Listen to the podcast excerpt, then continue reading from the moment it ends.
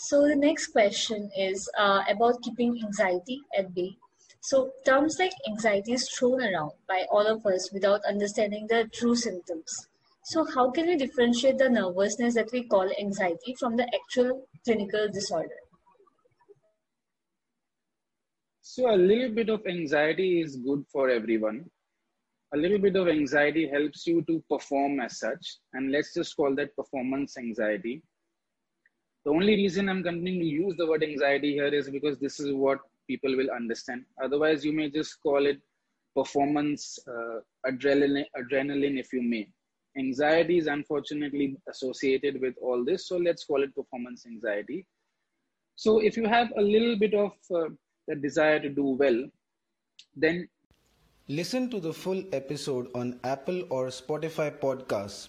Check the link in my bio or in the post text.